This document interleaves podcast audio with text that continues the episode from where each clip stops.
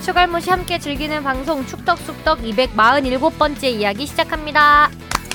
안녕하십니까 주영민입니다. 안녕하세요 주시은입니다. 안녕하세요 박지민입니다. 이정찬입니다. 졸리죠 다들? 아니요. 저는 괜찮아요. 늘 일어나는 시간. 네, 새벽에 긴 경기 보시느라 네. 어, 피곤할 것 같은데 클린스만호가 살얼음판을 무거운 발걸음으로 아, 처벅처벅 걸어서 일단 8강까지는 갔습니다. 네. 살얼음판을 무거운 걸음으로. 무거우면은 굉장히 무, 야, 깨지지 않나요? 위험하죠. 그러니까 깨질 듯 말 듯 하다 이거죠. 네. 8강까지 갔어요. 일단. 아슬아슬해요. 어떻게 꾸역꾸역 가고 있습니다. 네, 극장골이 난무하는 가운데 클린스만 감독은 흥미진진해하고 있고 이번- 팬들은 조마조마해하고 있습니다. 확실히 이번 대회가 또 추가 시간이 칼같이 적용되다 보니까 음. 끝날 때까지 끝나는지 모르는 10분이었죠 오늘은. 네, 길었어요. 말레이시아전 끝나고 축덕을 했으면 계속 비난만 퍼부었을 것 같은데 일단 16강전을 이기고 8강에 오른 상태였기 때문에 말레이시아전은 일단 잊고 16강전에 집중해 보도록 하겠습니다. 자 먼저 댓글부터 갈게요. 네, 토끼 52님이요. 네, 경기 끝날 때 말레이시아 경기 끝날 때겠죠? 엔딩곡 이게 진짜일 리 없어.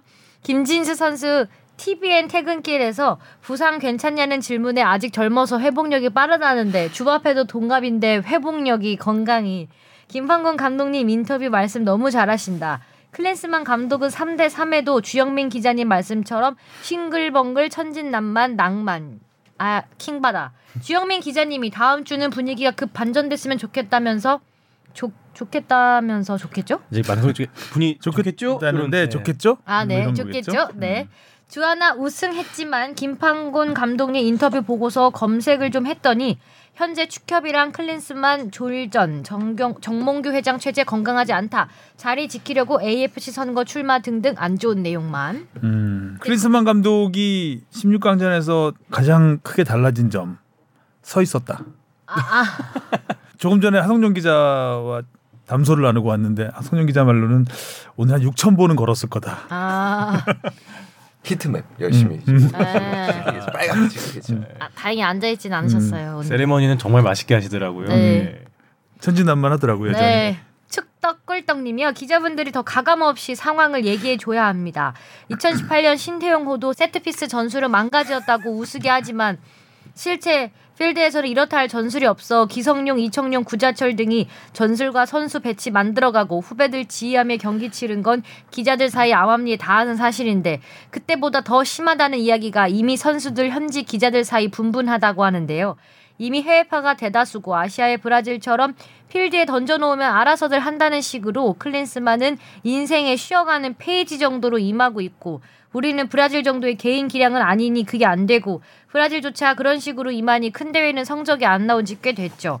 김판곤 벤투의 아시아 팀들이 우리가 지난 월드컵에서 보여준 축구를 더 잘 보여주고 있습니다. 근데 저는 이런 뭐 반응과 그 심정은 충분히 공감이 되지만 제가 지난 지난 방송에서도 얘기했듯이 이제 우리 팬들이 아는 사실 중에 이제 실체적 진실과는 좀 거리가 먼 것들이 있다라는 부분들이 사실 좀 이런 부분들이요. 신태용 감독이 전술이 없어서 기성용, 구자철, 이청용이 뭐 이렇게 하지 않습니다. 신태용 감독은 그래도 그렇죠. 우리나라의 유형별로 보면 굉장히 전략가에 그렇죠. 네. 해당하는 감독. 머리를 굉장히 많이 쓰는 감독이죠. 네.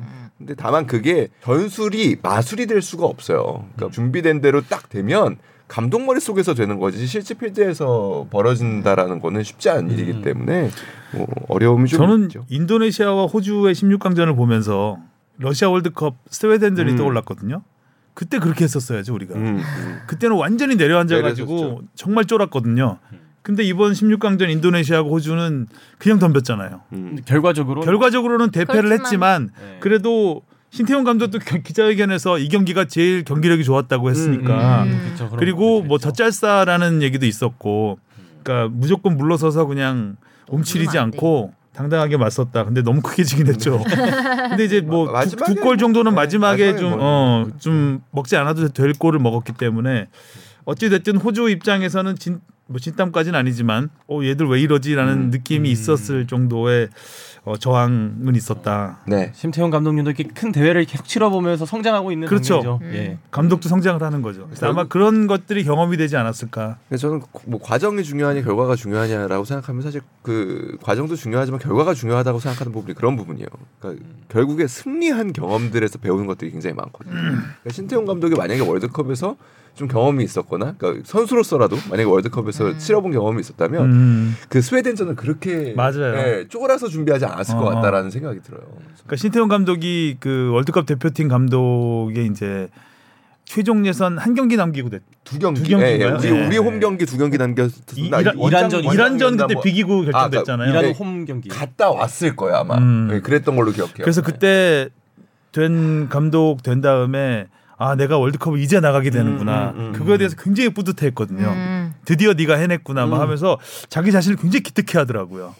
그러니까 이제 월드컵이라는 큰 무대에 대한 어, 경외감을 가지고 네, 들어간 네, 거죠. 음. 그러니까 그렇기 때문에 어쩔 수, 어쩔 수 없다기보다는 어, 다 자연스럽게 좀 음. 움츠러들 수밖에 없었던 상황인 건 있었던 것 같아요. 네 짧게 하나만 더 얘기하자면 브라질이 선수들에게 풀어놓고 그렇게 하지 않습니다 요즘 브라질 브라질도 굉장히 전술적으로 움직이고 음. 네 요즘 뭐 그렇게 이게 약간 그런 오해가 있죠 왜냐하면 정해진 포지션 없이 너무 막 자유분방하게 움직이는 그러니까 워낙 것 개인기들이 뛰어난 좋아서. 선수이기 네. 때문에 어, 그냥 풀어놓은 것 같은 느낌이 드는 들 것뿐이지. 것일 뿐이지 그렇게 운동을 합니다 얘네들은 음. 그렇게 훈련을 하고 어. 네. 그러니까 풀어놓는 거는 클린스만 감독밖에 없다. MC 두둥님이요. 미래에서 왔습니다. 금요일 말레이시아전 보고 나서 뒤늦게. 축덕숙덕 듣고 있는데 더 큰 충격이 있었다는 걸 모르는 과거의 여러분들에게 더 큰 게 온다라고 말씀드리고 싶은 이때면 야, 이제 요르단전 어, 지금. 요르단전 가지고 막 뭐라고 할 때였는데. 말레이시아는 이길 거라 생각하지 네. 지금 아더 정말 큰 충격이 네. 해안이 엄청나세요. 네.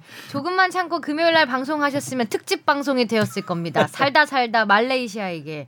물론 과거 아시안 게임 때도 졌었던 적이 있어서 그때 재림이면 우승 각인데 이 댓글에 더 미래 시점이 16강 이후 경기 후 그 누군가가 비웃을까 봐 겁이 납니다.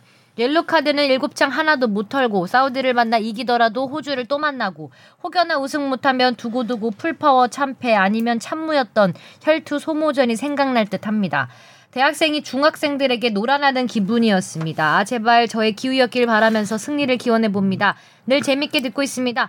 화이팅 응원할 힘도 없는 열혈 팬이었습니다. 음, 많이 지치셨겠네요. 이 지금쯤. 네, 많이 지치셨겠어요 오늘 음. 너무 길었어가지고. 볼 때마다 이게 수명이 줄어드는 게 느껴져요. 너무 쫄려가지고 예, 경기 자체가. 네, 하얼빈의 장채님이요. 이제 국대 축구 시청을 내려놔야 할 것 같습니다. 근데 못 끊어요 이거 네, 하지만 오늘도 보셨을 것 같아요. 못 끊어 방구석 감독들 지적할 때도 선수들 문제보다 전체 프로세스의 문제 방향이라 선수 욕은 대회 끝나고가 맞다고 주장하는 팬 중 하나였지만 어제 여러 가지 사태를 보니 하성룡 기자님 금방 귀국하실 것 같네요. 냉정하게. 어제 경기 끝나고 브리핑 멘트와 미디어 센터에서의 한국을 바라보는 분위기는 더 이상 한국은 강팀이 아니라는 점입니다. 여섯 가지를 적어주셨는데요. 첫 번째, 왜 감독을 이름만으로만 선정할까? 두 번째, 미디어 대처하는 축산협회는 왜 내버려 둘까? 세 번째, 비전이 없는 분위기에 역대 최대의 개개인 선수들은 무슨 죄일까? 네 번째, 손흥민 선수의 우승컵 한 번 보는 게 이렇게 고통일까? 다섯 번째, 파주 NFC 대한 방향도 비전이 없는데 단기 비전도 안 보이는 걸까? 여섯 번째, 열심히 일하는 억울한 실무진들은 왜 죄일까? 큰 회사분들의 기자분들이 현장을 이제 가서 보면 국대를 바라보는 짠한 마음에 눈물을 흘리실 듯. 오. 죄인은 누구인가라는 노래가 떠오르네요. 하지만 오늘 일단 이겼어요. 네. 건솔 아빠님이요. 클린스만 K리그 안 보고 몇 번 봤을 때 이기재가 잘해서 지금까지 계속 이기재 뽑는 것 같아요. 진짜 K리그 많이 봤으면 한국의 풀백 유망주 얼마나 많은데 계속 김태환, 김진수, 서령우, 이기재 뽑네요. 예로 아시안 게임에서 잘한 황재현 선수 진짜 잘하는데 안 뽑고 그리고 골키퍼도 백종범, 이태희, 이창근 K리그 top 키퍼들도 있는데. 음, 이렇게 생각할 수 있어요. 이렇게 생각할 수 있는데 사실 뭐 이기재 선수는 제가 이 얘기 갖고서 몇몇 우리나라의 이제 그 대표팀 감독과 대표팀 감독 출신 분들하고 똑같은 주제로 얘기를 해본 적이 있거든요. 우리 왼쪽에 진짜 왼쪽 오른쪽에 이렇게 사람 없냐? 음. 라는 얘기를 했는데 pool이라는 거는 딱 정해져 있습니다. 뭐 이기재 선수가 안 됐을 때 지금 감독들이 기대를 걸고 있는 선수 중에는 박규현 선수가 좀 있고요. 박규현. 네. 그리고 이태석 선수가 아프지 않고 성장하기를 바라는 마음들이 음. 모든 감독들에게 다 있습니다. 뭐 이율용 감독 선- 아들. 네, 네, 네. 아들. 근데 뭐 지금 이기재 선수는 강점이 분명하죠. 킥이 좋아요. 이거 보고 가는 겁니다. 그러니까 감독이 다른 거는 물론 수비에서 좀 불안하다는 거 알고 있지만 그래도 킥의 강점을 갖고 있으니까 나는 강점을 보겠다라고 해서 가는 거고 그거는 감독의 선택이죠. 뭐 다른 포지션도 비슷할 거라고 생각합니다. 강점보다는 이제 약점이 많이 드러나니까 그 그렇죠. 부분 때문에 그러니까 네, 이제 네. 비난을 받는 받는 거죠. 거죠. 네. 감독의 책임입니다. 네, 책임지면 되는 부분입니다. 싱글벙글. 네. 그래도 싱글벙글. JUS님이요. 설영우의 웨스트햄 썰은 진짜로 있는 일인가요? 아니면 국뽕과 가짜 뉴스로 만들어진 썰인가요? 속보 본 다음에 왔는데 클럽 감독이 시즌 후 리버풀 떠난다는데 후계자 예상해 주세요. 어, 네. 어, 이 와중에 이걸, 이걸 못 봤네. 대충 다, 다 다른 댓글 보고 왔는데. 근데 서령우 선수의 유럽 진출 설은 계속 있고요. 아마 여름이 될 가능성이 굉장히 높죠. 당연히. 그러니까 이미 이미 겨울 이적 시장은 네, 사실 음. 다쳤으니 까. 근데 어, 뭐 울산에서도 적정한 수, 울산은 원래 그런 걸또 그 막는 구단은 또 아니어서요. 좋은 오퍼가 오면은 뭐 적극적으로 내보낼 가능성이 있습니다. 웨스트햄이 아니라 어떤 팀이라도 제가 보기엔 가능성이 있고 뭐 이렇게 국뽕과 가짜 뉴스로 만들어진 썰은 아닌 걸로 알고 있습니다. 아 클롭과 감독 떠난다는 게 굉장한 화제긴 한데 글쎄요 누가 될 수 있을까요? 뭐 아직은 잘 모르겠네요. 어디로 떠날지도 모르는 거죠. 일단 이번 시즌을 그러니까 좀 쉬고 싶다라는 쉬고 싶다. 얘기를 번아웃이 좀 온 것 같아요. 네. 음. 올해 올해. 오래 했죠. 오래 하고 많은 걸 이뤘죠. 네 많은 걸 이뤘습니다. 정말 어렵던 뭐 챔피언스리그 우승도 하고. 하고 챔피언스리그 우승도 하고 그때 그 리버풀이 되게 중위권에서 오랜 기간 머물렀었는데 음, 뭐 리중딱 뭐 이런 네 그런 네. 오명도 있었죠. K리그 응급실님이요. 감독으로서의 만친이는 상당히 점잖은 이미지가 생겼지만 이 사람 선수 시절에는 엄청난 다혈질로 유명했죠. 경기 중에 성질 부리다가 장기 결장 징계를 받기도 하고 동료들과도 충돌할 정도로요. 라치오 시절에는 동료였던 베론과 다툼이 있었는데 한성 한성깔 했던 베론도 한참 뒤에 그때 동료들이 만치니를 말리지 않았으면 난 죽었을지도 모른다라고 얘기했을 정도로 대단한 성질머리였습니다. 그래서 발로텔리의 유일한 전성기가 만치니 감독과 함께했던 맨시티 시절이었나 봐요. 음. 음. 오늘도 오늘도 한성 깔 했죠. 네, 바로 했죠. 갔죠? 어, 음. 바로 조기 퇴근했는데 네, 어떻게 그럴 수 경기가 있죠? 끝난 줄 알았다는데 그게 말이 되나요? 말이 안 되죠. 경기 끝난 줄 알았으면 감독과 서로 상호 인사를 하고 갔어야죠. 네. 아니, 말이 안- 선수들도 아직 그 그라운드에 네, 있는데. 그 가능성이 남아 있었던 순간에 그리고 네. 눈- 눈빛이 예사롭지 않잖아요. 만치니 감독 보면 눈빛이 세잖아요. 네. 자존심이었던 것 같기도 해요. 그냥 약간 그냥 짜증 나고 아, 내가 이 경기에서 졌다는 거에 대한 약간 짜증으로 인해서 그냥 일찌감치 그냥 보고 싶지 않고 그냥 근데 이건 어떻게 그럴 승부에- 수 있나? 승부에 대한 예의는 아니죠. 아니, 네, 감독이. 지난번에 또 잠깐 만치니 감독 얘기 사우디 얘기했었지만 네. 만치니 감독이 이래저래 불편한 게 많아요 지금 음. 언론하고도 불편하고 계속 이제 비난 오는 거에 대해서도 그러니까 만치니 감독 눈높이에서는 굉장히 낮은 팀이잖아요 그렇죠. 예. 연봉만 높지 음.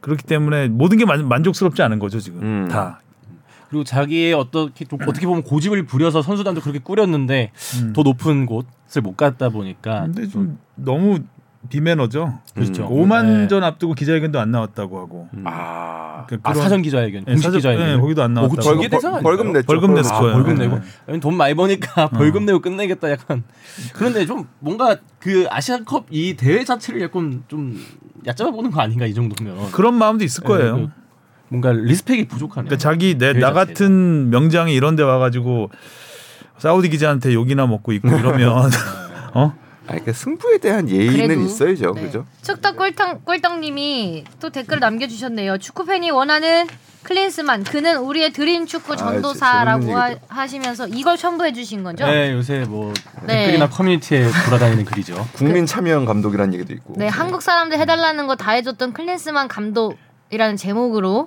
이, 그런 글이 있는데요. 이강인 좀 써라. 이거 벤투 시절에 이런 얘기가 나오니까 네, 적극적으로 쓰다 못해 이강인 해줘 축구함. 그렇게 하고 있죠. 예. 네, 큰우영, 김문환, 나상호, 권창훈, 권경원 좀 쓰지 마라. 마라. 유기함. 네. 음. 홍현석, 자구영 같은 젊은 해외파들 적극적으로 써봐라. 씀. 빌드업 축구 버려라. 버림. 과감하게 버렸더라고요. 네. 어. 아시아 상대로 한두 골밖에 못 넣냐? 예선에서 경기당 2.7골 넣음. 그만큼 많이 먹히고 있죠, 근데. 네, 김승규 버리고 선방 잘하는 조현우 써라. 부상 때문이지만 씀. 슬슬 김영권 큰우영 대체자 찾아라. 주전 밀림. 손흥민이 왜 mezzala처럼 뛰냐? 공격에 집중하게 해라. 함. 황의조 말고 조규성 써라. 씀. 이건 풀백들 풀백 부상 부상 아니, 아니. 아, 여기네요. 예. 아, 풀백 좀 풀백들 다 바꿔라. 바꿈.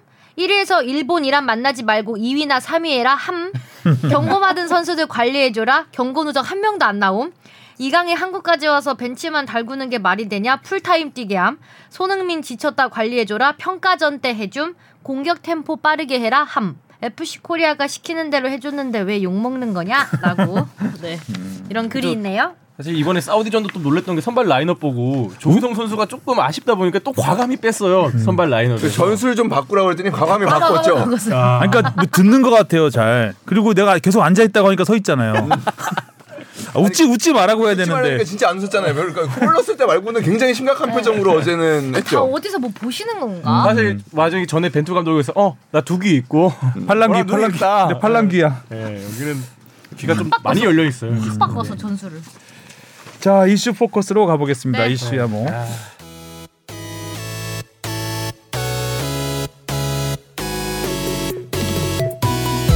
여러분은 지금 축덕 속덕을 듣고 계십니다.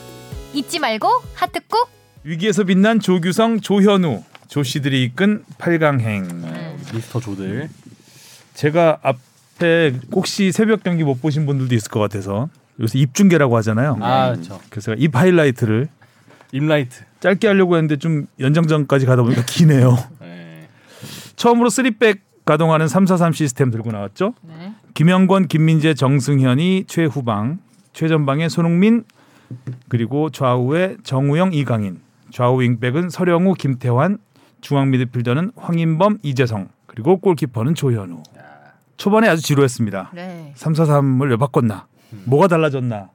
뭐 끝까지 343으로 바꿔서 달라졌다는 걸 느끼기 어려웠던 경기였다고 저는 보는데 지루한 초반 공방 끝에 전반 13분에야 첫 슈팅이 나왔습니다. 사우디 홈런볼이었죠. 아 그렇죠. 요 홈런볼을 잡은 관중이 정말 좋아하더라고요. 공을 안 뺏기려고. 근데 관중이 공을 잡으면 돌려줘야 됩니다. 그쵸, 돌려줘야지. 이거는 야구가 아니기 때문에. 네.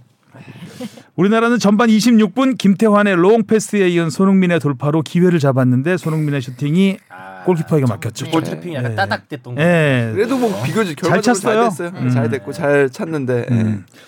자 전반 41분 아찔한 상황이 일어났죠. 아. 사우디 세트피스 상황에서 연이은 두 번의 헤더가 연이어서 크로스바를 맞고 튀었고 거기서 재밌겠어요. 네, 마지막에 골대를 살짝 벗어났는데 어. 김민재 선수가 그때 걷어낸 거죠. 어, 김민재 선수인지 조현우 선수인지 김민재 선수 맞는데. 둘 다 약간씩 건드리지 않았나요? 그러니까 네. 좀 애매한데 기사에는 살짝 걷어냈다고는 나오더라고요.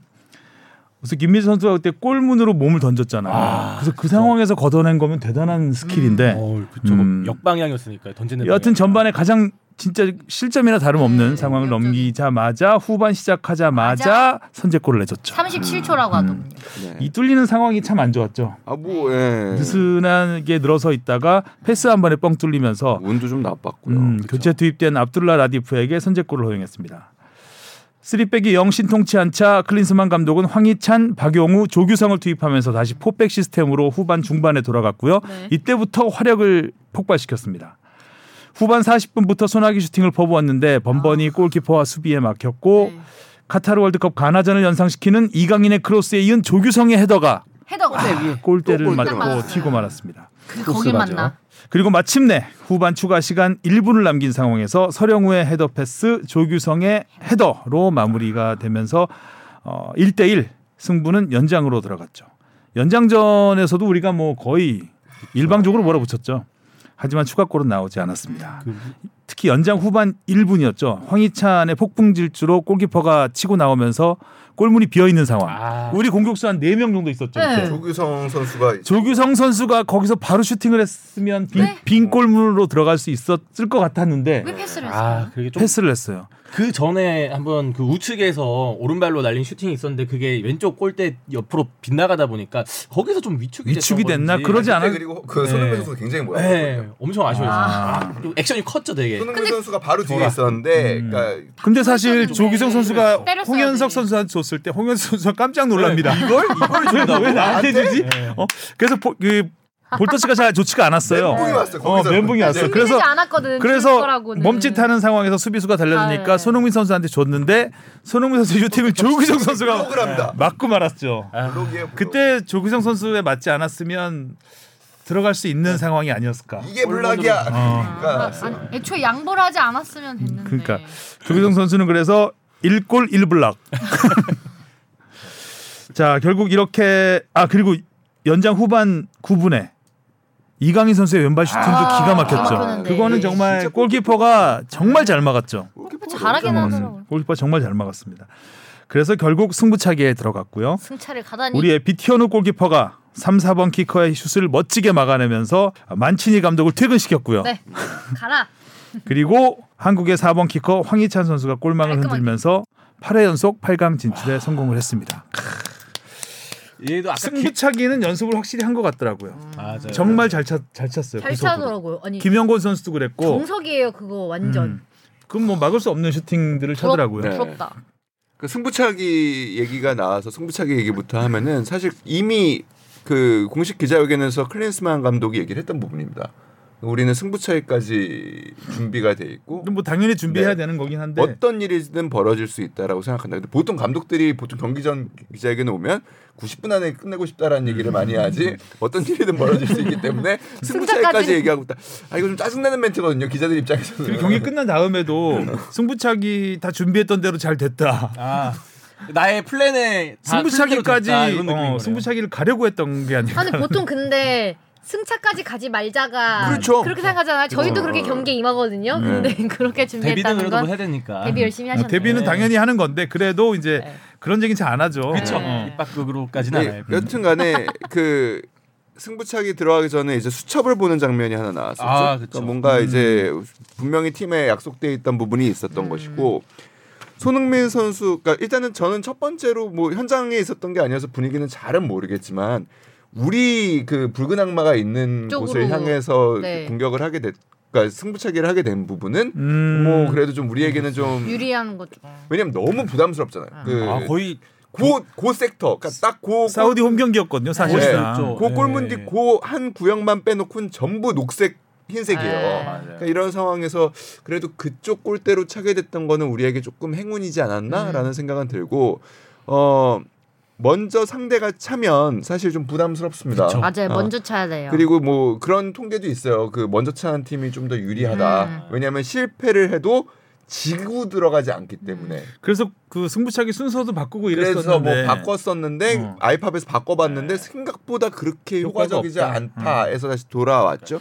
음. 근데 여튼간에 2011년이 우리가 생각하는 가장 승부차기 패배로 아쉬웠던 순간이잖아요 한일전 당시에 이제 그라운드에 박지성 그다음에 이영표 선수가 있었음에도 불구하고 구자철 이용래 홍정호 그러니까 당시에 이제 세대 교체를 한 젊은 선수들이 음. 한일전의 중압감을 이기지 못하고 1, 2, 3번이 다 실패를 그러니까요. 일이 있었습니다. 중압감. 골문을 벗어나 버렸죠. 아시안컵에서 승부차기를. 유쾌한 기억이 별로 없는 것 같은데 네. 아시안 게임도 마찬가지고 네. 아시안컵 압박감이 이훈재 선수가 진짜 상당하니- 말도 안 되는 선방들 보여주면서 이겼던 기억도 있긴 하지만. 그게 정석이거든요. 2002년이. 네. 그러니까 그때도 보면 황선홍 선수가 베테랑이 1번을 음. 차고 그다음에 5번을 찹니다. 홍, 홍명보 선수가 음. 5번이었죠. 그러니까 이번에도 굉장히 부담스러운 소, 손흥민 선수도 사실 굉장히 부담이 많이 엄청 느껴졌어요. 음. 솔직히. 그 평소답지 않게 그 치킨까지 하기 전까지 음. 그 시간이라 할까요? 되게 준비 시간 엄청 많이 우리 걸렸죠. 표현으로 마가 많이 떴죠.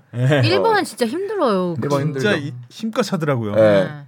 사실 그 우리가 코스- 순서가 손흥민, 김영권, 권, 조규성, 성. 황희찬이었죠. 네. 네. 아주 아주 뭐 바람직한 순서였다고 생각해요. 그리고 어 일단은 그 손흥민 선수가 사실 막 그 화성룡 기자하고 카톡하면서 승부차기 갈 것 같다라는 얘기 제가 후반전 정도부터 했었거든요. 그러면서 가서 손흥민이 또 키커로 나와서 못 넣었던 경험들이 꽤 있지, 있잖아요. 근데 물론 요즘은 굉장히 어, 연습해서 요새 잘. 넣지만 또 트라우마 생기는 거 아니냐 뭐 이런 얘기를 난 승부차기 했었는데 보면서 승부차기 키커를 나오는 거 보면서 야 그래도 빅리거에서 페널틱 차는 선수들이 그렇죠. 일단 두 네. 명이나 있고 전문 골잡이 조규성 있고 네.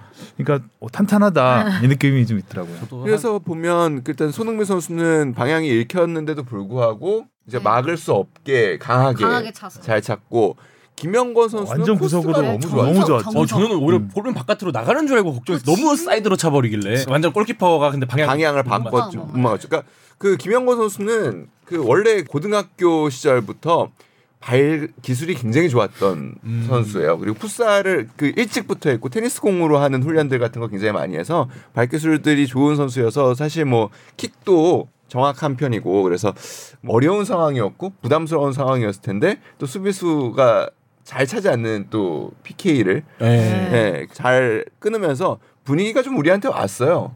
그두 네. 키커로 인해서 그 다음부터는 이제 또 조현우 선수의 선수. 선방이 있었고 우리 골키퍼 코치가 그 독일 대표팀 그렇죠. 쾨프케. 네. 코치 노이어 올리버칸 네. 예, 코치 코칭했던 사람이죠. 그래서 그런지 조현우 골키퍼도 경기 끝나고 인터뷰에서 코치 선생님이 많이 도움을 줬다 음. 얘기를 하더라고요. 그래서 그러고서는 또 와이프가 오른쪽으로 뛰라고 한다. 그걸 멘트에 묻혔죠. 본인이 본인 멘트를 덮었습니다. 와이프가 정말 사랑꾼이에요. 네. 네, 울산 사랑꾼. 근데 다 조현우 선수는 방향을 엄청 잘 읽으시더라고요. 첫 번째 아니, 사우디 골키퍼도 방향은 잘 읽었어요. 아? 음. 어, 방향은 잘 읽었는데 도저히 마- 아무리 읽어도 막을 수 없는 없는. 대로 찼죠. 그리고 이것도 사실 뭐 현지 언론 혹은 조금 시간이 지나봐야 이게 알 수 있을 것 같긴 한데 만치니 감독도 그 키커를 세울 때 조금 아쉬움은 남았던 것 같아요. 그 특히 조현우 선수한테 막혔던 그 키커들이 전부 좀 뒤늦게 교체 투입된 선수라 약간 그 경기 템포 호흡이 좀 안 왔을 것 같은데 그런 부분에서는 현지에서 좀 비판을 받을 수도 있지 않을까라는 생각이 좀 들었어요. 글쎄요. 그러니까 아무튼 뭐 제가 예전에 뭐 요 얘기 잠깐 하면은 제가 이윤재 골키퍼한테 그러니까 전지훈련 한번 같이 가- 전남 전지훈련을 같이 한번 간 적이 있었거든요. 그때 기획 기사 한번 제안을 하면서 그러니까 기자가 한번 그 차보고 막는 걸 한번 해서 나 기획 기사를 한번 쓰고 싶다 했더니 이윤재 선수가 저랑 굉장히 가까운 편인데 그때 이거를 거부했어요. 근데 거부했던 이유 중에 하나가 현실과 맞지 않는다는 거예요. 음, 음. 그러니까 어떤 경기냐 이 경기가 아시안컵 8강이냐 4강이냐 결승이냐에 따라서도 다르고 이게 월드컵이냐에 따라서도 다르고 FA컵이냐 이런 거에 따라서 다 다르고 음. 경기를 어떤 흐름으로 풀어왔느냐에 따라서도 선수들이 느끼는 중압감과 그 무게감이 아. 완전히 다르다. 음. 그리고 이게 원정이냐 홈이냐에 따라서도 다르다. 그런 상황에서 이거를 어떤 그러니까 제가 그때 막 통계랑 이런 것들 막 준비해서 갔었거든요. 뭐 어느 상황에서 어떻게 찼을 때 이렇게 된다라는 이거 현실과 전혀 맞지 않다. 이렇게 기사를 쓸 수 있겠지만 그거는 맞지 않다라는 얘기를 했을 때 어렸을 때는 좀 아, 아, 이거 좀 재밌게 그냥 흥미롭게 하나 해줄 수도 있는 거 아닌가라고 생각을 하긴 너의 했다가 흥미를 위해서 내가 실험 대상이 될 수는 없다. 근데 그러니까 그렇게 느껴졌어요. 그러니까 이윤재 선수가 좀 어 그 자존심이 세서 이거를 거부하는 거라고 느껴졌었는데 지금 와서 생각해 않, 그런 스타일은 아닌 것 같아요. 네, 그러니까 지금 와서 생각해 보니까 그게 어떻게 보면 좀 신뢰되는 요구였을 수도 음. 그렇죠. 있겠다라는 생각이 음. 굉장히 강하게 들었어요. 그- 그리고 음. 일단 선수들이 느끼는 그 중압감을 감히 우리가 상상하기 음. 어렵거든요. 그때 느끼는 근데 그 템포 문제도 물론 있을 수 있지만 만치니 감독은 일단은 이 경기를 90분 안에 끝내려는 정확한 네. 플랜을 갖고 있었기 때문에 음. 사실 교체들을 그런 식으로 이루어졌죠. 그러니까 그러다 맞아, 보니까 알도사리도 막 일찍 빼고 그랬어요. 그러다 보니까 손흥민, 김영건이 사실 없었던 거예요. 이 지금 다섯 명을 꾸리기가. 음, 그러니까 결국에 베테랑들. 승부차기는 전적으로 그 선수의 경험과 역량으로 풀어나가야 되는데 그 5대5 싸움에서 우리가 압도를 한, 했다고 저는 뭐 생각합니다. 음. 아니, 뭐 승부차기 이윤재 이윤재 코치의 코, 예전에 한번 코치할 때 보니까 무조건 보고 뛰라 그러더라고요. 이윤재 아, 어. 코치는 킥한 그런 킥 킥을 보고 뛰어라. 스타일이죠. 근데 그것도 근데 전북 그 코치 시절에 성범근 골키퍼 했던, 했던 얘기 그걸로 음. 기억하는데요. 그러니까 모든 선수가 구석으로 찰 수는 없다. 음. 구석으로 차서 성공한 100% 성공할 수 없다. 선수가 실- 약간의 실수를 했을 때 그거를 보고 뛰면 막을 수 음. 있다라는 게 어차피 승부차기 확률이 6, 70% 정도 되잖아요. 성공 확률이. 더, 더 그러니까 높나요? 성공할 확률이 조금 더. 높습니다. 높아요? 네, 네. 어. 막을 그렇기 때문에 막을 확률이 뭐 20%밖에 안 된다고 네. 하면 10개 중에 두 개만 막으면 되는. 거 아니냐. 하나 막으면 되는 어. 겁니다. 음. 다섯 개 중에.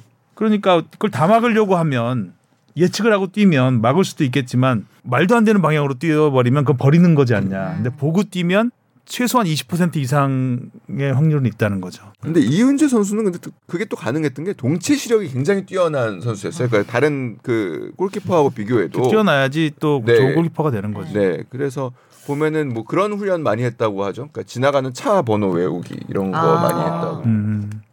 예전에 이승엽 선수 막 한국 저 아시아 신기록 홈런 세우고 이럴 때 동체 시력 음. 텔레비에서 예능 프로그램에서 그러니까 막 싹 지나가는 거야 순간적으로 숫자 확 지나가는데 그걸 맞추는 거. 음. 근데 그게 엄청나더라고요. 아, 맞- 잘 맞추던데. 어 정말 잘 맞추더라고요. 음. 동체 도저히 보이지 않는데 훅 그러니까 확 떴다가 사라지는 거 있잖아요. 음. 정말 짧- 짧은 시간에 떴다가 사라지고 훅 지나가고 어디로 지나갈지도 모르는 상황. 그 상황에서 숫자나 글자를 확 보내면 음. 그 글자를 잘 읽더라고요. 음, 그래서 역시 역시 여기 눈이 좋아야 되는구나. 음. 자 이렇게 해서 아, 그리고 뭐 어떻게 됐냐? 나온 나온 김에 그리고 이제 돌아가서 이제 쓰리백 얘기를 좀 그쵸. 해보면 음. 음. 전술 변화가 있었죠. 근데 전술 변화가 사실은 이거는 쓰리백이라기보다는 파이브백이라고 봐야 되는 그렇죠. 예. 부분이었고 그러다 보니까 사실 공격 전개가 전혀 이루어지지 않았습니다. 그러니까 우리가 다섯 명이 이렇게 내려서 있다 보니까 가운데에는 사실상 이- 뭐 그러려면은 사실 조금 보호해주는 좀 링커 역할의 미드필더가 있어야 되는데 이재성 황인범 선수는 둘 다 약간 좀 더 공격 공격지향적인 음. 또 선수들이다 보니까 이게 완전히 물과 기름처럼 떨어져 따로 버리는 따로 놀게 되는 네, 거죠. 따로 놀게 됐고 그러니까 미드필더하고 수비 간격이 굉장히 넓었어요. 넓으면 안 되는. 맞아. 그 윙백은 첫골 완전 허용하는 장면도. 보면 느린 장면으로 보면 아예 그 쓰리백이 있고 그러니까 우리 쪽 입장에서 오른쪽이죠. 오른쪽은 완전 텅 비어 있었거든요. 음. 텅 비어 있었고 그 그러니까 미드필더진과 최후방 수비진 사이의 간격이 굉장히 넓었고 그러니까 공간이 굉장히 넓어서 그냥 수비 패스 한 번에 그냥 빵 뚫린 거죠. 그러니까 1선, 2선, 3선이 정말 다 따로 노는 기분이 들기는 하더라고요. 근데 음. 이 시도를 한 거 자체를 갖고 저는 뭐 비판을 하고 싶지는 않아요. 근데 결과적으로 실패를 했으니까 감, 원래 국가대표 감독이라는 자리는 그런 자리니까 그렇게 실패를 하면 비판을 받는 자리니까 아 뭐 어쩔 수 없다고 치지만 그래도 뭐 나쁜 시도는 아니었다고 저는 생각합니다. 개인- 결과적으로 시- 실패한 시도지만 그러니까 결국에 우리가 여섯 골을 허용했잖아요. 이건 뭐 아시안컵 역사상 일곱 골 일곱 아니 그 조별리그에서 조별리그. 예. 아, 아시안컵 역사상 없던 일입니다. 없던 일이죠. 네. 우리가 조별리그에서 여섯 골을 먹은 거는 없어요. 이런 사- 전례가 없어요. 음. 그러니까 그런 상황에서 어 어떻게든 수비를 안정시켜야겠다라고 생각을 했을 것이고 그 상황에서 나름대로의 답을 찾아본 거라고 생각을 해요. 그리고 뭐 이 중요한 16강 경기에 왜 이런 모험을 하냐? 어, 글쎄요. 그 전에도 얘기했지만 감독이 어떤 한 전술을 할 때 하루 이틀 훈련해 가지고 나오지 않거든요. 아마 그 전부터 예, 준비를 전부터 준비를 하기는 했을 황인범 거라고 선수가 봅니다. 계속해서 준비 네. 훈련하던 쓰리백이었다고는 했어요. 네. 조규성 선수도 쓰리백이어서 뭐 전혀 낯설지 않았다라고 음. 얘기를 했는데 음, 옹호를 하더라고요. 네. 감독님을. 네. 일단은 뭐 선수들을 편하게 해주는 감독이기 때문에 선수들은 음. 뭐 일단은 아직은 신뢰 관계가 이렇게 유지되는 것으로 보입니다. 그래서 그게 장점이긴 해요. 그 클린스만의 그러니까 오늘 뭐 할래? 그러면 쓰리백이요. 할래? 그래. 어. 그래.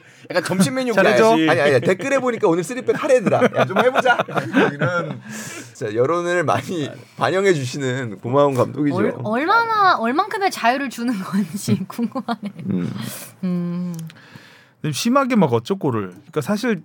감독의 전술이 가장 효과를 바- 보일 수 있는 부분이 수비라고 수비 보거든요. 전술이죠. 공격은 개인기가 굉장히 중요한 부분이기 때문에 골을 넣느냐 못 넣느냐는 감독이 마음 어떻게 손을 쓰기가 한계가 있죠. 근데 수비 같은 경우는 감독이 어떻게 이 짜임새를 맞춰서 가느냐에 따라서 어, 수비력은 크게 달라질 수 있는 부분인데 수비가 이렇게 뻥뻥 뚫려 버리면 이건 전술이 안 통한다는 얘기잖아요. 음.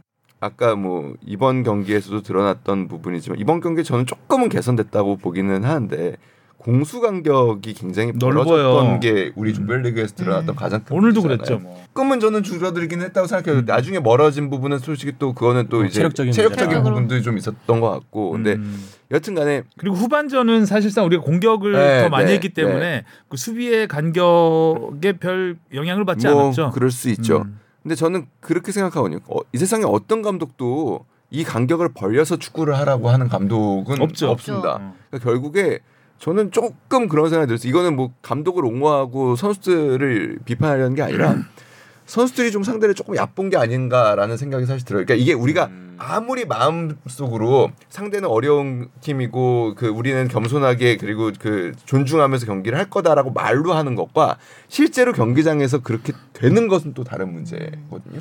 선수들이 이제 어쨌든 개인 기량 위주로 그러니까요. 경기를 했기 때문에 네. 사실 어디 옆선과의 선을 맞추고 이런 거에 신경을 안쓴 것 같아요. 근데 그런 걸 신경 쓰게 하는 게 이제 감독이고 그렇죠. 그, 그렇죠. 그런 부분에 예전에 그 아드보카트 감독이 2006년 독일 월드컵 앞두고 부임했을 때 가장 경기장에서 보면 가장 많이 취하는 제스처가 앞으로 나란이에요. 아. 열 맞추라고.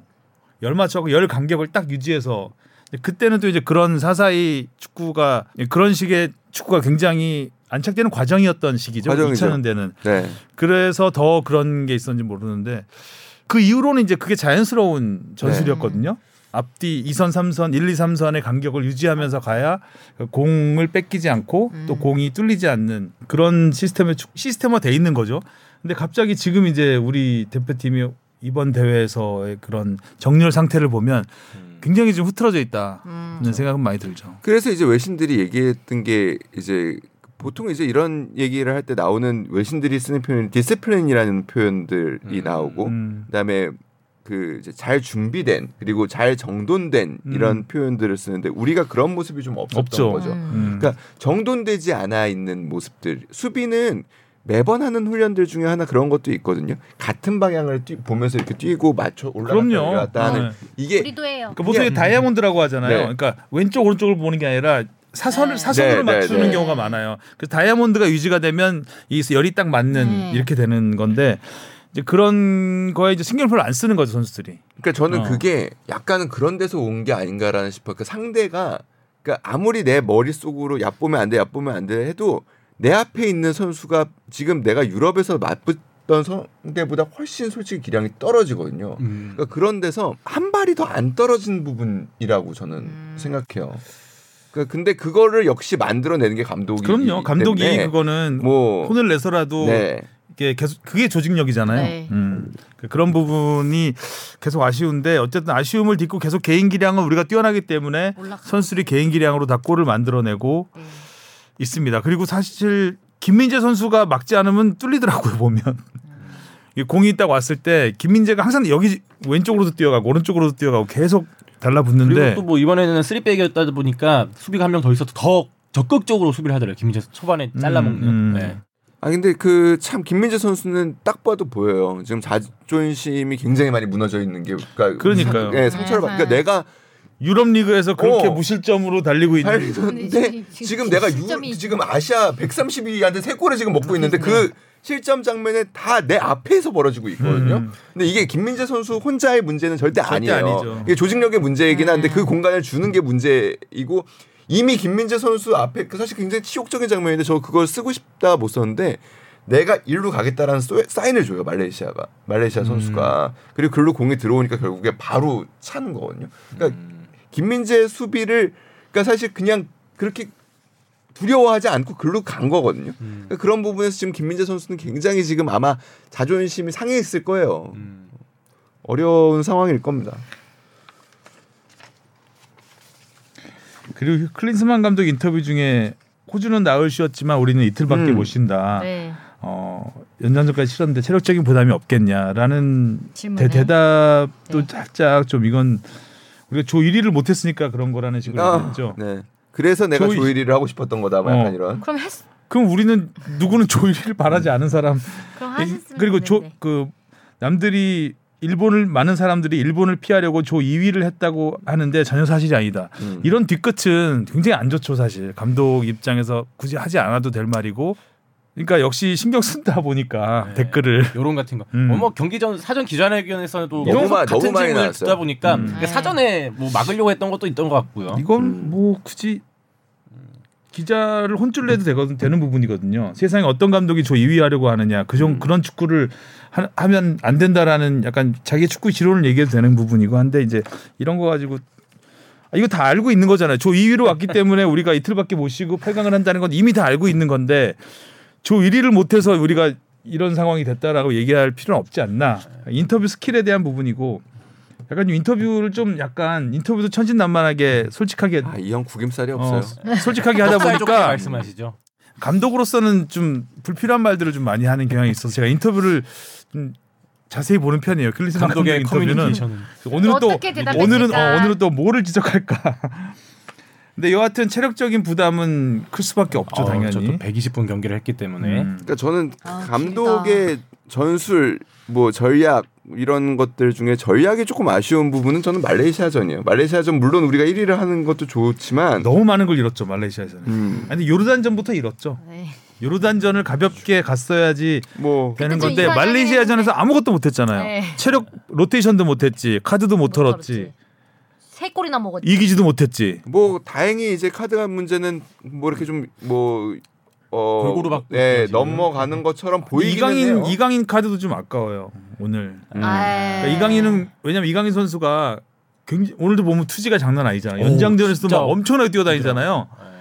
그러니까 그렇게 투지가 있고 승부욕이 강한 선수이기 때문에 자기도 모르게 경고를 받는 경우가 맞아요. 있어요. 음, 그러니까 맞아요. 굳이 지나고 나서 후회할 행동들을 가끔씩 해요. 음. 그래서 이제 그런 부분에 있어 이강인 선수 같은 경우는 특히 경고 아직 경험도 많지 않아서 경고를 좀 주의를 해야 되는 선수 중에 하나인데 어, 오늘 받은 게 살짝 좀 많이 아쉽더라고요. 굳이 하지 않아도 되는 반칙이잖아요. 그렇죠. 상황이긴 했는데 네, 좀뭐 사전에 저기 끝나야 된다고 생각했나 유니폼. 탄력을 실험해 볼 것도 아니고 너무 잡았 너무 잡- 잡았더라고. 잡아당겨 보더라고. 너무 잡았더라고. 음. 너무 어. 살짝만 이렇게. 걔네 게 아디다스여서 좀 궁금했나? 우리는 나이키인데. 그래서 저는 클린스만 감독 그래서 조금 긍정적인 거는 에, 선수 이 경기 내에서 교체 좀 시원시원하게 하고 이 경기에서도 좀 지지부진했던 흐름을 바꿔준 거는 손흥민 선수 오른쪽을 보내고 이강인 선수 왼쪽 보내고 조기성 그쵸. 선수 들어왔을 때 확실하게 그, 그 크로스로 끝내버리겠다는 걸 느껴졌거든요. 니들 잘하는 거 해. 네. 그러니까 감독이 그러니까 참 감독 감독이 뚝심이 없어서 좋은 경우는 처음이에요. 사실 초반에 3백 같은 경우도 물론 이제 수비적인 안정 워낙 조별리그에서 실점을 많이 했기 어. 때문에 꺼내 들었다 생각하는데 지금 먹혔으니까 빨리 바꿨잖아요. 황희찬 선수 투입하고 그것도 황희찬 너- 선수 넣은 것만으로 충분하지 않으니까 수비 한 명 빼면서 교체는 잘 네, 잘하시는. 조기성 선수 투입하고 근데 진짜 그 최대한 이게 뭐 우승도 물론 우승이 제일 중요하고 우리가 우리 축구에서 이- 이 대회에 준우승은 의미가 없습니다. 우리 준우승 되게 많이 했어요. 근데 그럼에도 불구하고 좀 결국에 팀의 연속성을 위해서는 끝까지 갔으면 좋겠다고 생각하는 가장 큰 이유가 사실 훈련하는 3일, 4일이 늘어날 때마다 팀이 훨씬 단단해지는 부분들이 있거든요. 왜냐하면 대표팀은 평소에 그 클럽 팀과 다르게 그렇게 훈련할 시간이 많지 않거든요. 맞아요. 자주도 안 보이고. 네, 물론 이 대회가 끝나면은 세대 교체가 조금 더 많이 될 겁니다. 맞아요. 네, 클린스만 감독은 아마도 그렇게 준비를 하겠지만 그럼에도 불구하고 선수들끼리 승리하는 경험을 그리고 이기는 경험 그 기쁨의 정서를 굉장히 오래 갖고 가면서 팀을 좀 더 단단하게 마- 만들 수 있는 물리적 시간이 늘어났으면 좋겠다라는 생각을 음. 굉장히 많이 하고 있습니다. 근데 사실 우리가 이번 대회 공교롭게도 네 경기를 치렀는데 아직 승리가 1승뿐입니다. 공식적으로 그렇죠. 무승부를 통해서는 뭘 배울 수 있을까요? 무승부를 통해서요. 승리 디, 꾸역승 DNA 사실상 무승부 우리가 조별리그부터 해서 무승부를 했다는 거는 패배라고 생각하면 돼요. 그러니까 너무 어. 분위기가 처지지 않는다는 정도만 배울 수 있죠. 너무 또 네. 신나지도 않을 수도 있고. 그러니까 이번 대회를 전체적으로 많이 돌아보면서 반성을 많이 해야 되고 뭔가 좀 깨달아야 되지 않을까.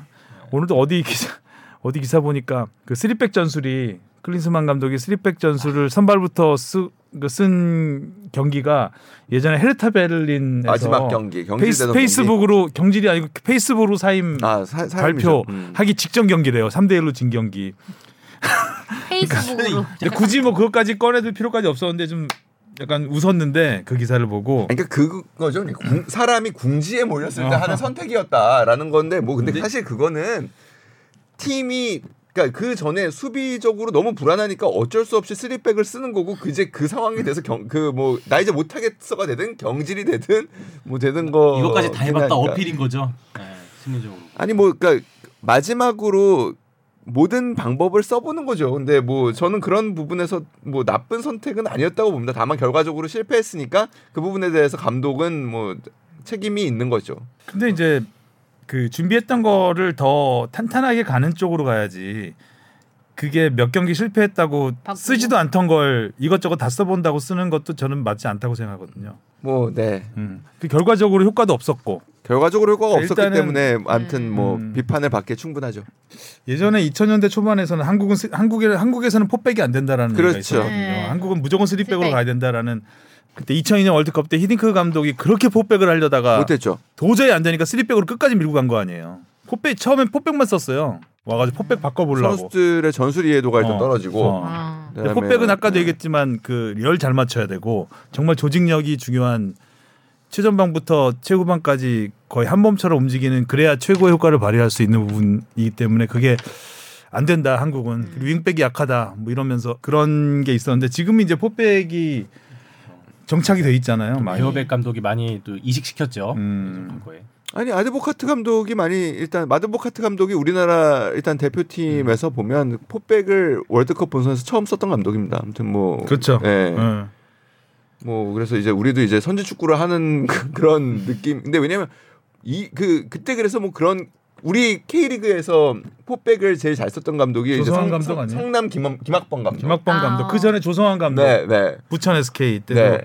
포백의 전도사라고 했어. 근데 뭐 니폼니시 감독의 후계자라고 니포. 해서 네, 아기자기한 축구를 좀 그래서 한때. 포백이 정답처럼 여겨지던 시절이 있었죠. 수 있었죠. 근데 지금은 또 그 이후로 또. 전술이 계속 이제 바뀌니까. 쪼개지면서 네. 다양한 전술이 나오고 네, 이제 쓰리백도 여러 가지 변형이 나오고 하고 있는 상황이기 때문에 뭐 포백이 지금 정답이다 이런 얘기는 아닌데 일단 그렇게 들고 나왔으면 그 대회는 그대로 가는 게 맞지 않나라는 음. 생각을 하는 거죠. 그러니까 쓰리백을 평가전 때도 이제 중간 중간 쓰고 이랬으면 모르겠는데 음. 이걸로 딱 들고 나왔는데 갑자기 플랜 A도 덜 다듬어진 상태에서 음, 그런 식으로 훈련했다고 하면서 갖고 나와서 별 효과를 보이지 못했다면 앞으로도 안 쓸 것 같긴 한데 네. 어 저는 오히려 쓸 것 같은데요. 좀 더 안정적으로. 뚝심이 없어서 아 그러니까 전 전반전에 그래도 실점 안 하는 그렇게 위협적인 장면을 사우디가 못 만들었기 때문에 골대 두 번 맞추는 거. 아 근데 물론 그건 세트피스였으니까요. 세트 피스니까. 후반 실점할 때 쓰리백이었어요. 근데 그거는 워낙 좀뭐 예, 운도 예. 좀 없었다고 보기는 하는데 네, 뭐 그렇죠. 여튼간에 예, 예. 뭐. 쓰리백이라서 골을 먹고 포백이라서 네. 골을 안 먹고 이건 아닌데 그쵸 그쵸. 아, 근데 아니, 저는 이제 뭐 그런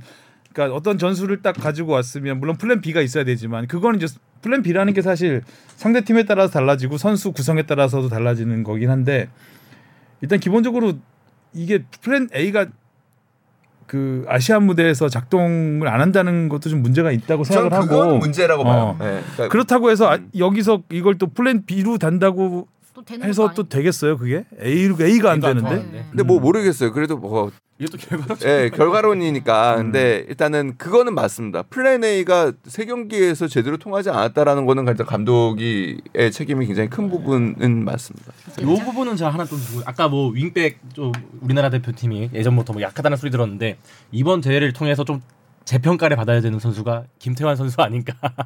음, 또- 선수는 예. 뭐 워낙 이번 대회에서 좀 좋은 모습 많이 보여주는 것 같아요. 이번에 그 골 넣는 상황에서도 사실 김태환 선수가 오른쪽에서 계속 오른발 크로스를 올리다가 왼발 크로스를 딱 올리면서 아, 설영우 선수 왼발 크로스였나요? 그게? 네. 서, 왼발 설영우 선수한테 정확하게 배달이 됐고 저는 조별리그에서 굉장히 답답했거든요. 계속 접으니까 오른발로 차려고 아. 아, 왼발로 차면 되는 상황이 여러 번 있었는데 계속 접으니까 아 저렇게 왼발을 못 쓰는구나 라는 생각이 있었는데 그거 들었나 봐요. 음.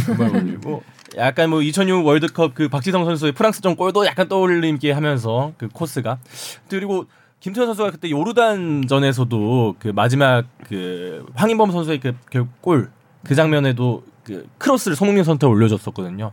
그 막판에 이런 뭔가 분위기를 반전시켜주는 게 김태현 선수의 발에서 마지막에 시작이 쥐, 됐다. 쥐났죠 김태현 선수 쥐났던 것 같은데 골문 앞에서 아, 김태현 선수? 맞지 않나요? 그래서 김태현 선수가 좀 걱정이긴 하더라고요. 몸 상태가 어, 그쵸. 완벽히 좋진 않을 테니까. 종아리 근육이 별로 좋지 않아서 지금 보면은 그 카프슬리브라고 하죠. 이제 그 종아리를 이제 타이트하게 막 잡아주는 아, 거를 검은색 지금 아. 사- 착용하고 뛰고. 있어요. 아. 근데 일단 그렇게 볼 수 있을 거예요. 우리가 갖고 있던 플랜 A는 일단 그 김진수 선수가 다쳐 있던 상황에서 이기제를 왼쪽에 쓰고 설영우를 오른쪽에 쓰는 그 이제 풀백으로 쓰는 전술을 플랜 음. A로 준비를 했잖아요. 이 두 선수가 다 공격적인 성향은 굉장히 강한데 수비가 굉장히 약한 선수들입니다. 그러니까 수비가 자꾸 흔들리는 데에서 이걸 원인을 찾고 수비 숫자를 한 명 더 늘린 겁니다. 그리고 이 서령우 혹은 이제 이제 김태환이 들어왔죠. 이기재 선수가 다치고 그러면서 이들에게 수비적인 부담을 좀 다소 줄고 공격적인 역할을 주려고 했던 거라서 사실 그 논리적으로는 흐름은 이해가 되는데 음. 아뭐 얘기 아, 뭐 반복되는 얘기지만 사실 이게 또 그라운드에서 실현되기 위해서는 또 여러 그러니까 뭐 30분씩 하는 훈련을 수없이 반복해야 되는 부분들이 있는 것이고 그리고 그게 조금 아쉬워요. 상대에 집중하기보다는 우리에 집중해서 그 전술을 그러니까 이게, 그렇죠. 예, 그러니까 이게 음. 우리 문제를 해결하는데 그렇죠, 그렇죠. 지금 급급한 이게 음. 상대하고의 어떤 조합, 그다음 상대하고의 음. 상성 이런 거를 고려해서 상대가 이렇게 나올 거니까 우리는 이렇게 준비하자가 아니라 우리- 우리... 가 지금 너무 지금 뭐가 안 되고 있으니까 자 이거부터 해결해 보자라고 나왔다라는 그 배경이 아. 조금은 좀 안타깝긴 하죠. 그러니까 음. 뭐 요르단전도 그때도 얘기했지만 상대에 대한 대비 없이 그냥 베스트 11 똑같이 들고 네. 나와서 똑같이 대비 안 하다가 거 맞냐 얘기 어. 나왔으니까. 그러니까 우리 거에 집중하는 그 감독들이 좋아하는 그 음. 우리 거에 너무 집중하고 그럼 결국 이기제 선수가 지금 빠질 수밖에 없는 상황에서 쓰리백 카드도 음. 이게 준비를 한, 한 거라고 볼 수 있겠네요. 그러면 네, 뭐 아무래도. 네. 그때 이미 쓰리백 카드를 준비를 하고 있다는 얘기는 했으니까요. 음. 네. 아무튼 이제 호주와 8강전 호주도 사실 이번 대회 전력 그렇게 좋진 않아요. 보면 조별리그. 보면 시원시원한 승리가 인도네시아전은 뭐 신태용 감독이 용감하게 그냥 벼랑 끝으로 달려들면서 많은 골이 나긴 했지만 네. 어, 조별리그를 보면 인도한테 2대 0, 시리아 1대 0 이겼고 우즈베키스탄과 1대 1로 비겼습니다. 어, 물론 2연승으로 조, 그 16강 진출을 확정한 상태였기 때문에 마지막 경기 우즈베키스탄전은 베스트 멤버가 아니었겠죠. 어, 하지만 인도라든가 뭐 완전히 한 수 아래라고 생각했던 팀들한테 그렇게 화끈하게 음. 몰아붙이질 못했거든요. 그리고 호주 경기를 뭐 저도 골만 봤는데 평가를 보면 일단 신장이 좋고 네. 아무래도 어, 좋아요. 피지컬이 좋죠. 피지컬은 좋은데 사실상 유럽 팀이죠. 유럽 팀이죠. 어 느리다. 바- 음. 발이 느리기 때문에 우리 발 빠른 선수들이 많잖아요. 많- 많죠. 음, 그러니까 우리가 이제 그런 쪽으로 잘 활용하면 승산이 있다. 당연히 승산이 있죠. 좌우 흔들고. 음, 역대 상대 전적에서는 28전 8승 11무 9패. 우리가 열세네요. 음. 음, 어. 호주는 만만치 않은 상대는 건 맞아요. 네. 2015년 우리 결승에서 아쉽죠, 어, 아쉽죠. 그때 연장전에서 네, 아쉽죠. 2대 1로 지면서 아 2015년 대회에서 뛰었던 선수들이 또 많기 때문에 뭐 손흥민, 김민재, 아 손흥민, 김진수 선수 음, 가 특히 떠오르는데 아마 그때를 또 벼르면서 임하지 않을까 싶네요. 음. 자 다른 조 얘기 네. 잠깐 하고 갈까요? 일단 뭐 요, 요르단과 이라크전이 거의 뭐 아. 세계적인 이건 세계적인 토픽이죠 이거는. 네. 음. 야 어떻게 그런 드라마틱했다고도 아 그 말 다 형용을 못하는 자기가 경고 한 장 있는 거 알았을 텐데 그 경고도 어떻게 받았는지 아세요? 아, 어떻게 정말 봤어? 쓸데없이 받았어요. 아. 그러니까 근데 이거 이거 약간. 아니 심판도 얘하고 약간 짜증이 났던 것 같아. 아. 그러니까 왜냐면 아니 그 뭐였냐면 전반 심판이 뭐 망설임 없이 주던데 뭐 네, 보니까. 외신들이 쓴 표현들 중에 헤지테이션이 없었다라는 망설임이 망설임이 없었다. 없었다라는 표현들이 제일 많이 나오는데 그러니까 원인이 뭐가 됐든 아무튼 얘는 너는 경고야 이게 분명했다는 거예요. 근데 첫 번째 경고도 어떤 상황이었냐면 먼저 요르단이 선제골을 넣고 그 직후 상황이에요. 경기가 재개된 상황에서 그 공중 경합을 했는데 상대 선수와 경합을 좀 세게 했어요. 자기의 파- 자기가 파울을 당했다가 주장을 너무 세게 하다가 경고를 받은 거예요. 정말 쓸데없죠. 쓸데없네. 정말 쓸데없죠. 왜 그랬을까? 음, 욱했네 그냥 보니까. 그러니까 골 먹은 것도 짜증나고 그그 세레모니가 걔한테는 굉장히 그 짜증이었나 보죠. 이걸 제가 밥 먹는 게. 예, 밥 먹는 그 세레모니 굉장히 짜증이었나 보죠. 여튼간에 그렇게 의미 없게 그거를. 받아놓고 그 다음에 그렇게 멋있게 역전골을 넣은 다음에. 기가 막혔었죠. 네. 정말 불필요한 옐로 카드. 정말 웃겼던 거는 그 잔디에 앉아서 먹는데 그 이제 벤치에 있던 동료가 와서 일어나라고. 어, 야, 아니 왜냐면 야, 이건 아니야. 아니 벤치에 있던 동료는 봤어요.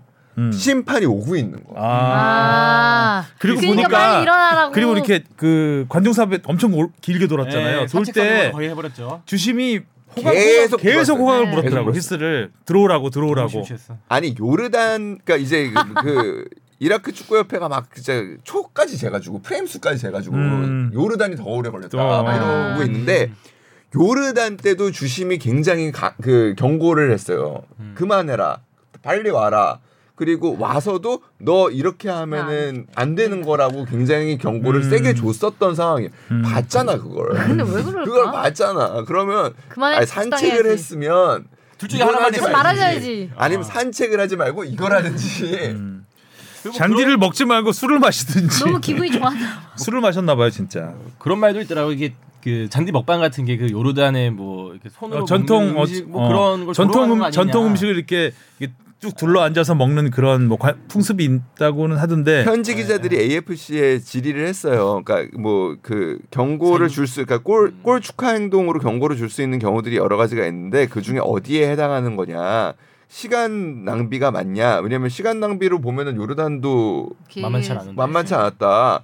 걔네는 안 주지 않았냐. 그리고 이게 뭐 그럼 조롱이냐? 그럼 걔네는 똑같은 그 세리머니를 물론 똑같은 세리머니를 했기 때문에 조롱이라고 봤을 수는 있겠지만 아무튼 저는 근데 뭐 다 합쳐진 거라고 보고요. 다 합쳐졌죠. 네. 음. 귀신죄 나가. 적용. 심판이 짜증이 났어요. 그러니까, 어. 그러니까 이 선수가 그 숨이 찼어 하도 불어서 휘스를 지금 득점 1위거든요. 아이만 후세인 1위죠. 선수 음, 여섯 여섯 골로. 골. 이러고 만약 득점왕 차지하면 이것도 토픽감이야 이지 않을까. 찾을 가능성이 꽤 있죠. 여섯 음. 골이면 네, 지금 아마 2등이 네 골로 기억하고 있는데요. 요르단이 우리가 이제 호주를 꺾고 올라가면 요르단과 만나게 되죠. 요르단 네. 타지키스탄을 이제 아직- 요르단을 꺾, 그러니까 요르단이 타지키스탄을 이긴, 꺾으면. 이긴다고 봤을 때 네. 뭐 객관적으로는 요르단이 앞서니까 네. 요르단 타지키스탄전 승자와 만나는데 재밌을 것 같습니다. 또 만나- 아, 알고 보니 E조가 죽음의 조였다. 네, 또 만나면 좋, 네. 음. 조 3위가 지금 4강까지 올라가고. 네. 음. 자 그리고 다른 팀 중에서 역시 타지키스탄이 올라온 게 굉장히 아, 큰 네. 이변이었고 알립니다. 야 음. 타지키스탄이 그러니까 타지키스탄이 제가 찾아보니까 중앙아시아 5개국 중에 가장 작은 나라예요. 그리고 국토의 93%가 산악 지형입니다. 와. 그리고 해발 7,000m 이상 봉우리가 3개나 되고요. 와우. 아, 여기 원정 어렵겠네. 그리고 해발 5,000m가 넘는 파미르 고원이 있어서 세계의 지붕이라고 불리는 나라입니다. 그러니까 굉장히 고도가 높은 나라고 사람이 거주하는 지역도 굉장히 좁고, 좁고. 축구할 공간도 많지 않은 나라예요. 야. 그래서 좀 더 찾아봤더니 파- 타지키스탄 프로축구 리그가 있는데 다섯 개 팀이더라고요 현재. 아, 팀이 다섯 예, 개밖에 프로 없어요. 리그가 다섯 개 팀이고 2015년에 10개 팀이었는데 최근 10년 사이에 절반으로 줄었다고요. 왜 줄었을까? 경제 사정이 좀 있겠죠. 그리고 타지키스탄 하면 떠오르는 선수가 신이손이거든요. 음. 아, 사리체프 아, 예전에 천안 일화에서 뛰고 성남 일화에서 뛰고 타지키스탄 선수. 선수구나. 그그 또 한 명 있었어요. 전북과 안양과 부천에서 뛰었던 비탈리라는 선수가 어, 있습니다. 비탈리. 꽤 오래 뛰었어요. 네. 90년대 후 중, 중후반, 2000대 초반 정도에 일본도 잠깐 갔다 오고. 근데 이 두 선수가 타지키스탄 국가대표로 A 매치가 딱 한 경기가 있습니다. 음. 이게 언제냐면 예전에도 내가 한 번 얘기한 적이 있는데 1996년에 우리나라하고 이제 평가전을 하기로 돼 있어요. 근데 타지키스탄 그때 이제 그못 소련에서 왔나 그래. 못 어? 왔어요. 왔는데 왔는데 그때 이제 구소련에서 분리돼 가지고 네. 어, 구소련 출신들이 이제 전부 축구 선수들이 러시아에서 뛰고 있는 거예요. 타지키스탄 본국 리그보다 잘하는 선수들이 러시아에서 뛰고 있는데 러시아의 선수를 차출하려고 했는데 러시아가 차출을 거부를 해버렸어요. 음. 음. 그래서 한국에 일곱 명이 와요.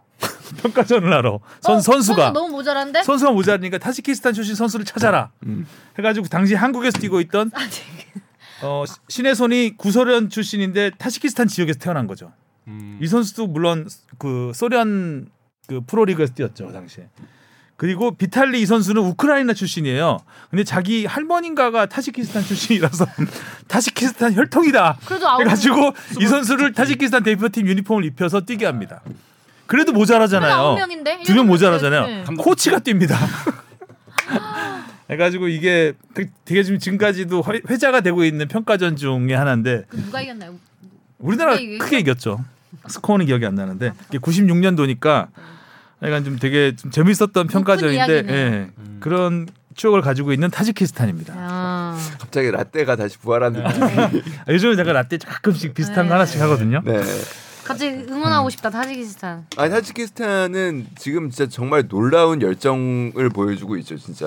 그뭐 경기 아랍에미리트를 꺾었으니까. 네. 네. 벤투 감독. 음. 예. 저- 그래서 벤투 감독도 예, 아 아까 뭐 벤투 감독이 뭐 좋다는 얘기 댓글이 하나 있었잖아요. 어. 벤투 감독도 예, 단점이 많은 지도자입니다. 장점도 물론 있고요. 그렇죠. 네. 뚝심이 너무 강한 지도자죠 이분은. 그때 그 동점골 넣고 우리가 지금 극과 극을 경험하다 네. 보니까 그러니까. 그 전에 극이 좀. 낫다 하는 거지. 그러니까. 아, 그때도 얼마나 되는데 어, 얼마나 비판을 했습니까 그때. 아니 그 없나? 극이에요. 그 사이가? 이게, 이렇게 어렵나? 왜 중도가 없어 중도가. 아, 다혈질과 계속 싱글벙글로 어. 웃는 사람. 아 연, 연봉도 딱그 중간점 딱 될 것 같아요. 극과 극이다 진짜. 자 그리고 이 밖의 소식 중에 네. 백승호 선수가 잉글랜드 아, 이부 버밍엄 리그 시티. 네. 버밍엄 시티에 입단을 했습니다. 황희찬 선수하고 굉장히 가까워졌죠. 음. 울버햄튼이 아, 버밍엄? 시티하고 굉장히 가깝습니다. 그러니까 아. 거의 사실상 같은 동네예요. 둘이 엄청 친하죠 네. 또. 네, 덜 외롭겠어. 음. 계약 기간 네, 훈련한 영상도 들어왔더라고요. 이게 영입 과정을 보니까 이것도 좀 재밌던데 네네네. 원래는 썬덜랜드 그렇죠. 썬덜랜드에서 굉장히 백승호 선수를 영입하려고 했어요. 맞아요. 당시 썬덜랜드 감독이 모브레이 감독인데 이 감독이 백승호를 원했다고 해요. 그래서 썬덜랜드와 거의 이제 성사 직전까지 갔는데 이 감독이 한 달 전에 경질됩니다. 어머 어머 어머. 경질되면서 썬덜랜드 급물 어. 급물살이 뚝 끊기고. 엄청난 암초를 만나게 되고 근데 이 감독이 버밍엄 시티 감독이 됩니다. 아, 그래서 그래서 버밍엄 시티에서. 또 다시 급물살이 글로 도는 거죠. 어, 그러면 이렇게 해서 출전은 된 거죠. 많이 할수 네, 있겠네요. 감독이 픽했네요. 근데 버밍엄 시티 이 그 모브레이 감독 이전 감독이 누군지 아세요? 웨인 루니입니다. 아, 아. 맞아요, 맞아요. 그렇죠. 그 45일 만에 경질됐거나 그랬던 걸로 기억하는데요. 재밌더라고요 이 스토리가. 네, 빨리 네. 경질되죠. 어, 그래서 버밍엄 시티가 보면 지금 성적이 너무 안 좋아요. 음. 이부 리그에서 20위쯤 있지. 20이에요. 22. 오, 강등될 수도 있겠네요. 음, 위기죠. 그리고 지소연 선수가 미국으로 아, 갔습니다. 네. 어, 시애틀 레인 FC에 입단해서 지금 케이시 유진 페어가 이번에 미국 여자 축구 네. 어, 팀. LA 연고를 둔 에인절 시티에 입단을 했죠. 그래서 지소연 선수와 맞대결을 하게 됐다. 네. 한국 축구의 어, 미래와 현재가 오. 맞대결을 하게 됐다라는 얘기가 있고 시애틀은 강팀이더라고요. 지소연 선수가 간 시애틀은 어, 지난 시즌에 4위로 플레이오프에 진출해서 챔피언 결정전까지 갔던 음. 음, 강호입니다. 다시 한번 우승컵을 들어 올릴 수 있을지 음. 한국에서는 좀 아쉬웠죠. 아쉬웠죠. 네, 어. 우승 문턱까지 갔다가 근데 워낙 세니 센 팀하고 붙어서 현대제철. 음, 현대철이 워낙 세니까 지소연 선수는 뭐 일단 고등학교 아 대학교 이제 한양 그 당시에 한양 여전이었나 그럴 거예요. 아무튼 그 졸업할 때부터 미국 진출에 대한 꿈이 있었죠. 그 20세 월드컵 다녀와서 한 인터뷰도 어 여자 축구는 미국이 제일 세기 때문에 세죠. 미국 가고 음. 싶다라는 얘기를 했었는데 결국 유럽도 많이 세졌죠 지금. 예, 잘 되다가 진행이 되다 갑자기 좀 진행이 안 되면서 일본으로 갔던 기억이 있는데 음. 돌고 돌아서 결국에 결국은- 미국에 가네요. 예, 가게 된 거죠. 대단한 선수입니다. 이건. 자 오늘 얘기는 여기까지 하면 될 것 같고요. 네. 호주전 아, 이틀밖에 못 쉬는 게 참 부담스럽네요. 어 부담스러워. 요 그리고 음. 걱정되는 거는 그거예요. 그러니까 저는 우리 선수들 주전 선수들의 체력이 걱정되기보다는 경기를 못 뛴 선수들이 너무 많아요. 못 뛴 선수들. 네. 그러니까 어. 이 네, 선수들의 경기력 경, 그 경기 감각이 지금 보면 아. 그걸 했었어야 되거든 조별리그에서. 네. K리그에서 뛴 선수들 같은 경우에는 11월 말, 12월 초에 경기가 끝난 다음에 한 경기도 한- 못안 뛰고. 네. 하고 있죠. 두 달 만에 경기를 뛰는 거예요. 매 경기 너무 풀전력 그렇게 해석해가지고 그러니까 사실상 플랜 B가 이게 기회가 안 돌아갔죠. 예, 불안한 거죠. 네. 음. 자 다음 주는 어떤 분위기일까요? 기대되네요. 와. 다음 주에 하성룡 기자가 서울에 있을까요? 없을까요? 만약에 호주를 꺾는다면 그 다음 주 수요일에 또 하고 4강전까지 4강전까지 하고 치르는 만나네요. 거네요. 자 다음 주 기대를 하면서 네. 음, 여기까지 하도록 하겠습니다. 수고하셨습니다. 안녕. 안녕 우승. 우승.